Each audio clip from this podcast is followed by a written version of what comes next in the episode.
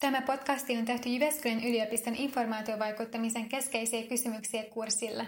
Aiheena on maahanmuuttoaiheinen informaatiovaikuttaminen, erityistarkastelussa Unkari. Meillä vieraana on Heino Nystönä, Turun valtio-opin lehtori ja valtio-opin dosentti. Hänen haastattelunsa tulee ensin, sitten voidaan kuunnella lyhyesti unkarilaisen mielteitä asiaan liittyen. Miksi tämä aihe, sananvapaus, informaatiovaikuttaminen ja maahanmuutto on relevantti erityisesti Unkarin kohdalla ja erityisesti nyt? Tässä muutamia viikkoja sitten maaliskuun viimeisenä päivinä Unkarin parlamentti teki päätöksen, jolla Unkarin pääministeri Viktor Orbán sai oikeudet määräämättömäksi ajaksi koronaviruksen varjolla niin hallita asetuksin. Tätä on sitten tulkittu eri tavoin, että tarkoittaako sitä, niin kuin hallitus näkee, että sitten kun koronavirus pandemia on ohitse, niin palataan normaaliin päiväjärjestykseen, vai tarkoittaako sitä, kun oppositio itsekin tutkijana ja monet kansainväliset toimijat näkee, että Unkari on käytännössä siirtynyt koronaviruksen varjolla diktatuuriin. Kyse on kuitenkin Euroopan unionin jäsenmaasta, eli kyllä mä katsoin tätä kautta, että tässä on hyvin vakavasta asiasta kysymys. Eli laajemmin ottaen, jos puhutaan niin informaatiovaikuttamista, informaatiosta ja muusta, niin silloin kysymys on yleensäkin tiedon välittämisestä, tiedolla vaikuttamisesta, sitä kautta kansalaisvapauksista, demokratian tilanteesta. Ja nämä kaikki ovat, sanoisinko, menneet alaspäin Unkarissa viime vuosina. Human Rights Watch on kuvannut koronaviruksen aikana hallinnon käyttämän retoriikan ruokkivan xenofobiaa Unkarissa. Onko mielestäsi maahanmuuttopolitiikkaan liittyvä retoriikka enemmän keino muihin tavoitteisiin, vai näkisitkö tiukan maahanmuuttopolitiikan olevan myös päämäärä itsessään? Voiko aina erotella keino ja päämäärän? Olen seurannut Unkarin politiikkaa monia monia vuosia ja olen havainnut, että jotenkin se maahanmuutto on asia, jolla pystytään selittämään melkein mitä tahansa. Tämä liittyy vähän laajemminkin populistisiin liikkeisiin ja olen havainnut, että Suomessakin on poliitikkoja, jotka mielellään näyttävät selittävän yhtä sun toista maahanmuuttoa maahanmuutolla. Onko se keino vai päämäärä? Musta se erottelu ei välttämättä ole edes kovin relevantti tai järkevä, että mä en itsestään näe kovin suurena kysymyksenä, mutta sen olen kyllä havainnut, että tämä maahanmuutto on hyvin sopiva argumentti hallinnolla, jolla todellakin voidaan perustella monia asioita ja että hallinnon näkökulmasta, eli pääministeri Viktor Orbanin näkökulmasta, niin se hyvin vakioselitys on, että Unkaria vainotaan, siis länsimaat, Euro- Euroopan unioni vainoaa Unkaria sen takia, että koska se ei hyväksy samanlaista maahanmuuttopolitiikkaa kuin liberaalit poliitikot länsimaissa. Eli tässä taas kerran tämä maahanmuutto käy sopivaksi argumentiksi. Että pikemminkin että hallinnon näkökulmasta on, demokratia ei ole ongelma, vaan maahanmuutto. Tämä on se perusargumentti. Mä olen monissa tutkimuksissa koittanut kiistää tämän argumentin, että Unkarin demokratiatilanne lähti heikkenemään jo toistakymmentä vuotta sitten, joskus 2006 kieppeillä, mutta siitä on kuitenkin aika pitkä matka pakolaiskriisiin 2015. Eli tässä tavallaan tämä pakolaiskriisi kriisiä käytetään selittämään monia muita asioita ja viemään huomiota niiltä pois. Mainitsit, että käytetään Suomessakin tällaisia retorisia keinoja, niin onko sun mielestä niin, että Unkarissa käytetty maahanmuuttokeskustelun retoriikka eroaisi muissa valtioissa olevaan retoriikkaan? Tässä äskettäin julkaisimme kirjan tästä pakolaiskriisistä 2015 ja julkaistiin Yhdysvalloissa sitä arvioitsija. Hän huomioi, että vaikka tämä tilanne on periaatteessa ollut eri jokaisessa Euroopan maassa, että tässä käytiin keskeisiä Euroopan maita läpi ja muun muassa Yhdysvaltoja. Niissä tässä käytössä retoriikassa on siitä huolimatta paljon yhtäläisyyksiä. Eli tämmöinen toistuva kertomus siitä, että kuinka vieraat tulee, ne vie meidän edut ja oikeudet ja tämän tyyppisiä asioita. Tässä mielessä Unkari ei ole ollenkaan yksin. Ero siinä on johonkin esimerkiksi Ranskaan tai Sveitsiin tai Yhdysvaltoihin, että Unkarissa ei ole juuri ollut ulkomaalaisia. Että ajatellaan tämmöisiä valtioita kuin Puola, Slovakia tai Unkari, niin ulkomaalaisen tai pakolaisväestön osuus, millä nimellä sitä nimitetäänkään, niin on ollut huomattavan pieni. Ja kun Sveitsi taas edustaa täysin erilaista tilannetta. Mutta yllättäen retoriikassa kuitenkin on hyvin paljon samanlaista, että tavallaan halutaan pelastaa tämmöiset jotkut kristilliset tai konservatiiviset arvot, joita uhataan ulkoapäin. Eli tämmöinen uhriutuminen on myös hyvin tyypillistä monissa maissa. Ajatteletko, että sitten juuri tämä pakolaisten tai muiden ulkomaalaisten osuus Unkarissa selittää sen, minkä takia tämä retoriikka juuri Unkarissa tehoaa, vai onko siinä sitten jotain muita selityksiä, miksi juuri Unkarissa tämä sama retoriikka tehoa, mikä jossain muualla jää ehkä enemmän marginaaliin? Jos mä koitan olla itselleni rehellinen, niin mulla ei ole kunnon selitystä tähän. Että pikemminkin mä oppinut ensimmäiltä Jyväskylän opinnoilta niin filosofiassa, että kysymys on sinänsä jo vastaus. Näin Lauri Mehtonen meitä opetti, että tavallaan kun osaa tehdä tietynlaisen kysymyksen, niin tavallaan tulee sitä kautta siihen asiaan vastattua. Et tietenkin tähän kertoo lähtökohtaisesti aika nationalistista, hyvin vahvasta, mutta hyvin, voisiko sisäänpäin lämpiävästä kulttuurista. Toilta voidaan ajatella myöskin sitä, että kyllähän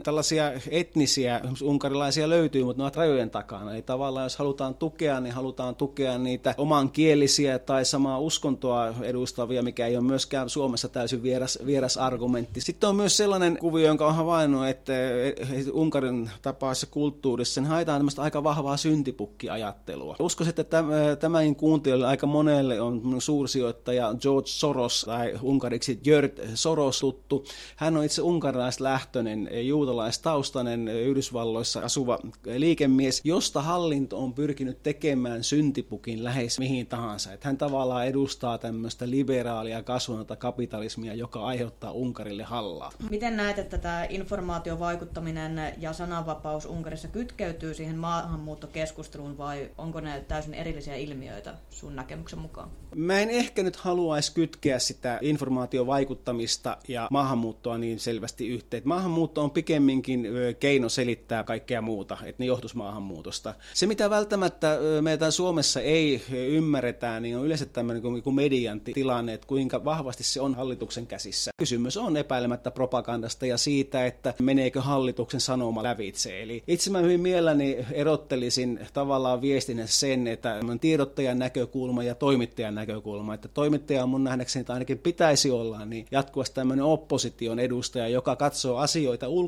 ulkopuolelta ja pyrkii tekemään kriittisiä kysymyksiä. Kun taas tiedottaja näkyy useissa jopa tämmöisissä tiedostilaisuuksissa, hän on siellä vallanpitäjän puolella, sanotaanko vaikka nyt Trumpin vieressä tai Orbanin vieressä, joka selittää ne asiat parhain päin. Hänellä on siis tämmöinen sisäpiirin näkemys. Väittäisin, että molempia tarvitaan, mutta jos tilanne menee siihen, että vain ja ainoastaan toinen näistä toimii, niin silloin tavallaan joku yhteiskunta ei ole tasapainossa, koska ei välttämättä myöskään ulkopuolelta voida tietää kaikkea. Mutta katsoin kuitenkin, että tärkeintä on se, että meillä on tämmöinen vahva ulkopuolinen kysymysinstituutio, eli vahva toimittajajärjestelmä. Väittäisin jopa, että Unkarissa on menty liikaa tähän tiedottajan suuntaan. Eli pikemmin, koska hallituksen käsissä on suuri osa mediaa, niin se on käytännössä tämmöistä niin hallitusmyöntäilevää tiedottamista. Voidaan aivan hyvin nyt koronan yhteydessä esimerkiksi kysyä, että jos hallitus selitteli ja diplomatia näitä parhain päin, että tässä ei ole mitään ihmeellistä, sitten kun koronaviruspandemia on ohi, niin palataan normaaliin. Mutta oppositiopoliitikot ja oppositiomedia löysi tämmöisiä asioita, että miksi esimerkiksi olikarkin kiinalaisrahoitteinen junayhteys Belgradin salattiin, sukupuolen korjaus kiellettiin ja joitakin esimerkiksi rakennuslupa puistoon rakentamisen. Tällaisia asioita tuli esiin, jotka periaatteessa eivät kuulu millään tavalla tähän koronaan. Eli mä oon huolissani tämmöistä vallan väärinkäytöstä, että, joka kuuluu tämmöiseen kriittiseen tiedonkäsitykseen ja kriittiseen toimittamiseen, ei vain tiedottamiseen. Tässä tuli jo paljon hyvin kriittisiä hyviä huomioita siitä, että mistä on syytä olla huolissaan. Mikä on sitten tässä Unkarin tilanteessa sellaista, mistä Suomessa tai EU:ssa pitäisi ottaa opiksi? Kysymys tietenkin sitten on se, että jos mietimme, että voiko A historiasta oppia tai voiko myöskin muista valtioista, jos tapahtuu samantyyppisiä asioita oppia samanaikaisesti. Takavuosina oli hyvin tyypillinen tämmöinen ajatus, että puhuttiin se demokratisoinnista, niin Itä-Euroopan maat pyrkivät oppimaan aiemmista demokratisointitapauksista, eli esimerkiksi juuri Kreikka, Espanja, Portugal, Portugali, kun ne siirtyvät pois diktatuurista. Mutta jotenkin nyt on viime vuonna näyttänyt siltä, että näissä maissa ei edes haluta oppia näitä. Koko ajan vedotaan siihen, että meillä on oma tiemme, me haluamme tehdä itse omat ratkaisumme. Pitääkö tehdä itse omat virheensä? Tämä on hyvin semmoinen kiintoisa kysymys sinänsä. Mutta jos ajatellaan tämmöistä oppimista, niin eli pitääkö ajatella nyt jotakin Unkaria nyt tässä semmoinen maana, joka oikeastaan on edelläkävijä. Ja on havainnut, että Suomessakin on poliitikkoja, jotka nimenomaan haluavat Suomen Unkarin tielle. Tämä minua oikeastaan aika paljon hämmästyttää, että pikemminkin se tuntuu perustuva enempi tämmöiseen mututietoon tai siihen, että luotetaan ja uskotaan vain hallituksen tiedottajaa. Mä ihmettelen, että e, miksi ei kuunnella kriittisiä toimittajia tai kriittisiä tutkijoita. Jari Tervo joskus sanoi niin, minusta aika osuvasti, että ei voi olla niin, että joitakin maita tutkitaan ja luotetaan niiden johtajien antajien antamaan informaatioon, kun taas toisia, toisia maita tutkitaan, miten ne todella, käyttävät todellisuudessa. Pitää olla samat mittarit molemmille. Tämä on minusta hyvin, hyvin tärkeää. Mä näen itse Unkarin monessa tapauksessa, jos se on edelläkävijä, niin mä näen negatiivisena edelläkävijänä. Eli missä entistä enemmän ollaan menossa, jos siellä koskaan oli ollutkaan, niin tämmöistä poliittista kulttuuria, joka on kansalaiskulttuuria, niin ollaan menossa entistä enemmän kohti alamaiskulttuuria, ja ikävä kyllä mä näen tämän saman ilmiön monissa muissakin maissa, ja voisiko jossakin määrin uhkana jopa Suomessa jos on jotain, mitä vielä haluat itse lisätä, mikä sun mielestä olisi tärkeää ottaa vielä tässä vaiheessa esiin, ole hyvä. No varmaan on totta sekin, että niin Unkarin hallitus sanoo, että länsimaissa mediassa on esiintynyt virheellisiä käsityksiä. Mediassa esiintyy aina virheellisiä käsityksiä, jos koitamme olla siinä mielessä rehellisiä. Mutta sehän samalla tarkoittaa myös niin tämmöistä informaation päivittämistä. Jos me taas lähdetään siitä, että virheistä informaatioista rangaistaan, niin kyllä mun nähdäkseni se tappaa kansalaiskeskustelun. Eli tässä mietitään, että kuinka paljon tuolla somessa liikkuu virheellistä tietoa. Eli, eli pitääkö se niin sallia vai pitäisikö se pitäisikö rangaista. Eli tämä Unkarin tapauksessa tämä poikkeuslaki, joka nyt maaliskuun lopussa tuli, niin se määritteli semmoisen mahdollisuuden, että jos tahallisesti levittää disinformaatio, sitten voi saada maksimissaan viisi vuotta vankeutta. No musta tämä ongelma on siinä, että tämä laki on sen verran epämääräinen. Eli koko ajan, mistä mä oon erityisen huolissani tai kiinnostunut Unkaria, miksei monessa muussakin tapauksessa, on tämmöinen vallan väärinkäytön mahdollisuus. Voi hyvinkin olla, että nämä Unkarin poikkeusvaltiot lakkaavat ihan jo muutaman kuukaudenkin sisällä. Mutta kun tämä ei ole se olennainen kysymys, vaan olennainen kysymys on se, että miten tämä asia hoidetaan periaatteessa. Ja semmoisia lakeja ei pitäisi tehdä yleis- lähtökohtaisesti, jotka mahdollistavat tietyn väärinkäytön ja porsaanreijät. Eli tässä on, tämän, voisiko sanoa tämmöistä politiikan tutkimuksen näkökulmasta, niin hyvin, ollaan hyvin suurten asioiden edessä. No mitenkäs sä näkisit sitten Unkarin tulevaisuuden, jos leikitään nyt tämmöistä ennustusleikkiä, että mihin sä näkisit, että mihin se on niin kuin menossa? Siellä on kuitenkin Jobbik puolueena nostanut kannatustaan. Näetkö, että siitä olisi tulevaisuudessa kilpailijaksi Fidesille vai onko Fidesin valta taattu Tämä on sillä tavalla iso kysymys, tämä kysymys Jobbikista, että sitä voidaan yleistää muihinkin valtioihin. Että mä lähden sitä muista valtioista liikkeelle. Mikä on esimerkiksi Saksan AFDn tulevaisuus suhteessa CDU-hun tai brittikonservatiivit suhteessa Faragein ja tähän UKIP-puolueeseen tai Ranskan tapaus, jossa tavallaan paikallisia konservatiiveja on uhkaamassa kansallisrintama. Eli kysymys siitä, että tarkoittaako se useasti sitä, että tämmöinen suurpuolue, kun se näkee uhka, niin se muuttaa politiikkaa, se muuttuu, muuttuu itsekin. Eli tässä tapauksessa eli tämmöinen kansallisradikalismi tai äärioikeistolais on lisääntymässä kaikissa näissä maissa. Eli jos mietitään Saksaa, niin Merkelinkin asema on ollut epävarma viime aikoina, koska AFD on pystynyt siltä oikealta niin haastamaan sitä. Mutta jotkut väittävät kuitenkin niin, että pikemminkin että tämä ei, ei toimisi, jos, jos tavallaan niin suuri valtapuolue lähtee seurailemaan haastajansa. Että se ei, itse asiassa ei toimi, koska se hyödyttäisi kuitenkin tätä haastajaa, koska miksi ostaa niin feikki, kun saa aidonkin niin samalla rahalla, niin kuin sanotaan. Eli miksi miksi, tyytyä tämmöiseen korvaavaan, kun voi ostaa aidonkin. Unkari on tässä mielessä ehkä pikkusen niin poikkeus, koska jos ajatellaan Jobbikin ja Fidesin suhdetta, niin jotkut tutkijat on nykyään sitä mieltä, että Unkarissa on ollut pitempään kaksi äärioikeistolaista puoluetta. Eli pikemminkin Fides on mennyt koko ajan sen Jobbikin tontille ja pyrkinyt syömään kannatusta sitä kautta. Kun taas Jobbik, joka tunnettiin kymmenen vuotta sitten äärioikeistona puolueena, on pyrkinyt hakeutumaan keskustaan. Eli pikemminkin tavallaan kaksi ryhmittymää kamppailee sam- samoista äänistä ja pyrkivät niin kuin sitä kautta ehkä syömään toista. Mä en ole ihan varma, että onko se sitten niin, että jos on tämmöinen äärioikeistolainen haastaja, niin se pystytään nujertamaan sillä, että tämmöinen valtapuoli ottaa sen imako. Että tästä on mun nähdäkseni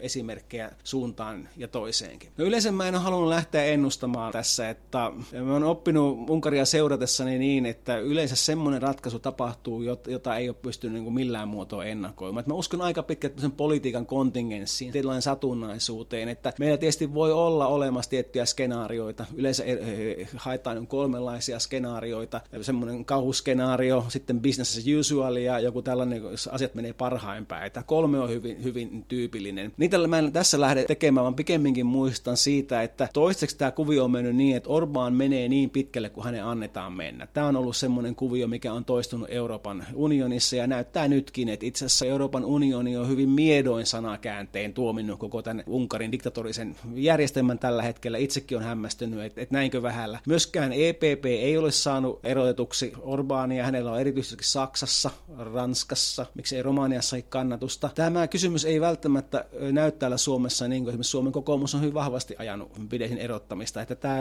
kysymys on huomattavasti kiistanalaisempi, jos katsotaan koko Euroopan, Euroopan tasolla. Eli jos mun pitää laittaa näitä, näitä jonkinlaisia kuitenkin jotain skenaarioita, niin mä oon hyvin haluton tekemään niitä, koska todennäköisesti mä veikkaan väärin, mutta tähän mennessä kuitenkin tämä koko ajan tämä business as usual on näyttänyt toimineen. En sano parhaiten, mutta niin se on vaan näyttänyt menevä. Että mä oon niin monta kertaa nähnyt, kun eri toimijat ovat olleet erottamassa Viktor Orbania ja katsonut, että nyt hänen uransa on loppu. Näin ei ole kuitenkaan toistaiseksi tapahtunut. Se, mitä mä oon itse kokenut tämän, tai kokenut ja kokenut, tutkinut, seurannut tätä tilannetta nyt tämän koronaviruksen aikana, tämä on minun nähdäkseni kaikista radikaaleinta, mitä Unkarissa on tapahtunut tämän 30-vuotisen demokratian historian kokonaan. Ja tavallaan mä ihmettelen niinkin maltillisia reaktioita, mitä eurooppalaisilta sisärpuolueilta ja eurooppalaisilta toimijoilta on tullut. Se oli siinä, eikö ollutkin?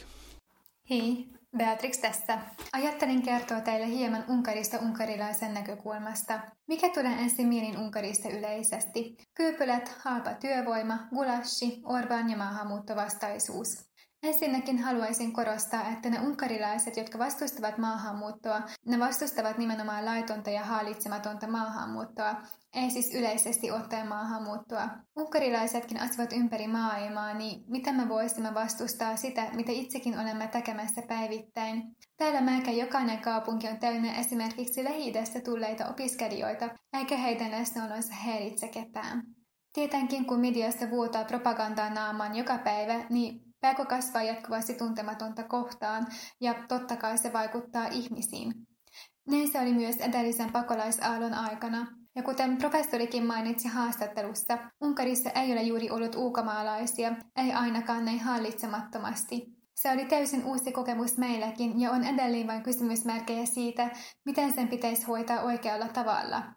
Ei EUllakaan ollut parempia ideoita ja täytyy myöntää, että turvapaikanhakijoiden siirto ei välttämättä ratkaise ydinongelmaa pitemmän päällä. Unkari on pelkästään läpikulkumaa pakolaisille, joten sinällään Unkari ei itse pysty ratkaisemaan tätä asiaa. Läpikulkumaana Unkari pyrkii siihen, että hallitsemattomuuden sijaan pakolaisaato ei olisi aato, vaan turvallinen tapa muuttaa maasta toisiin. Turvallinen niin EUn kansalaisille kuin pakolaisillekin. Minunkin mielestäni maahanmuutto on monesti vain hyvä argumentti hallinnoille, eli se käytetään keinona, jotta voisivat syyttää esimerkiksi muita puolueita tai ihan vain muokataakseen yleistunnelmaa. Mitä propagandaan tulee, välillä voi huomata yhtäläisyyksiä Venäjän kanssa.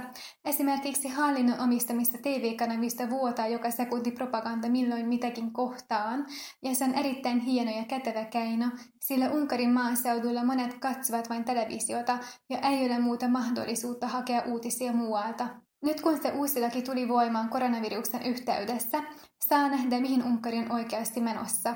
Demokraatia on kovasti heikentynyt, sananvapaus koko ajan menee kauemmas ja olemme periaatteessa keskellä Eurooppaa, mutta silti niin kaukana sen arvoista. Kiitos paljon.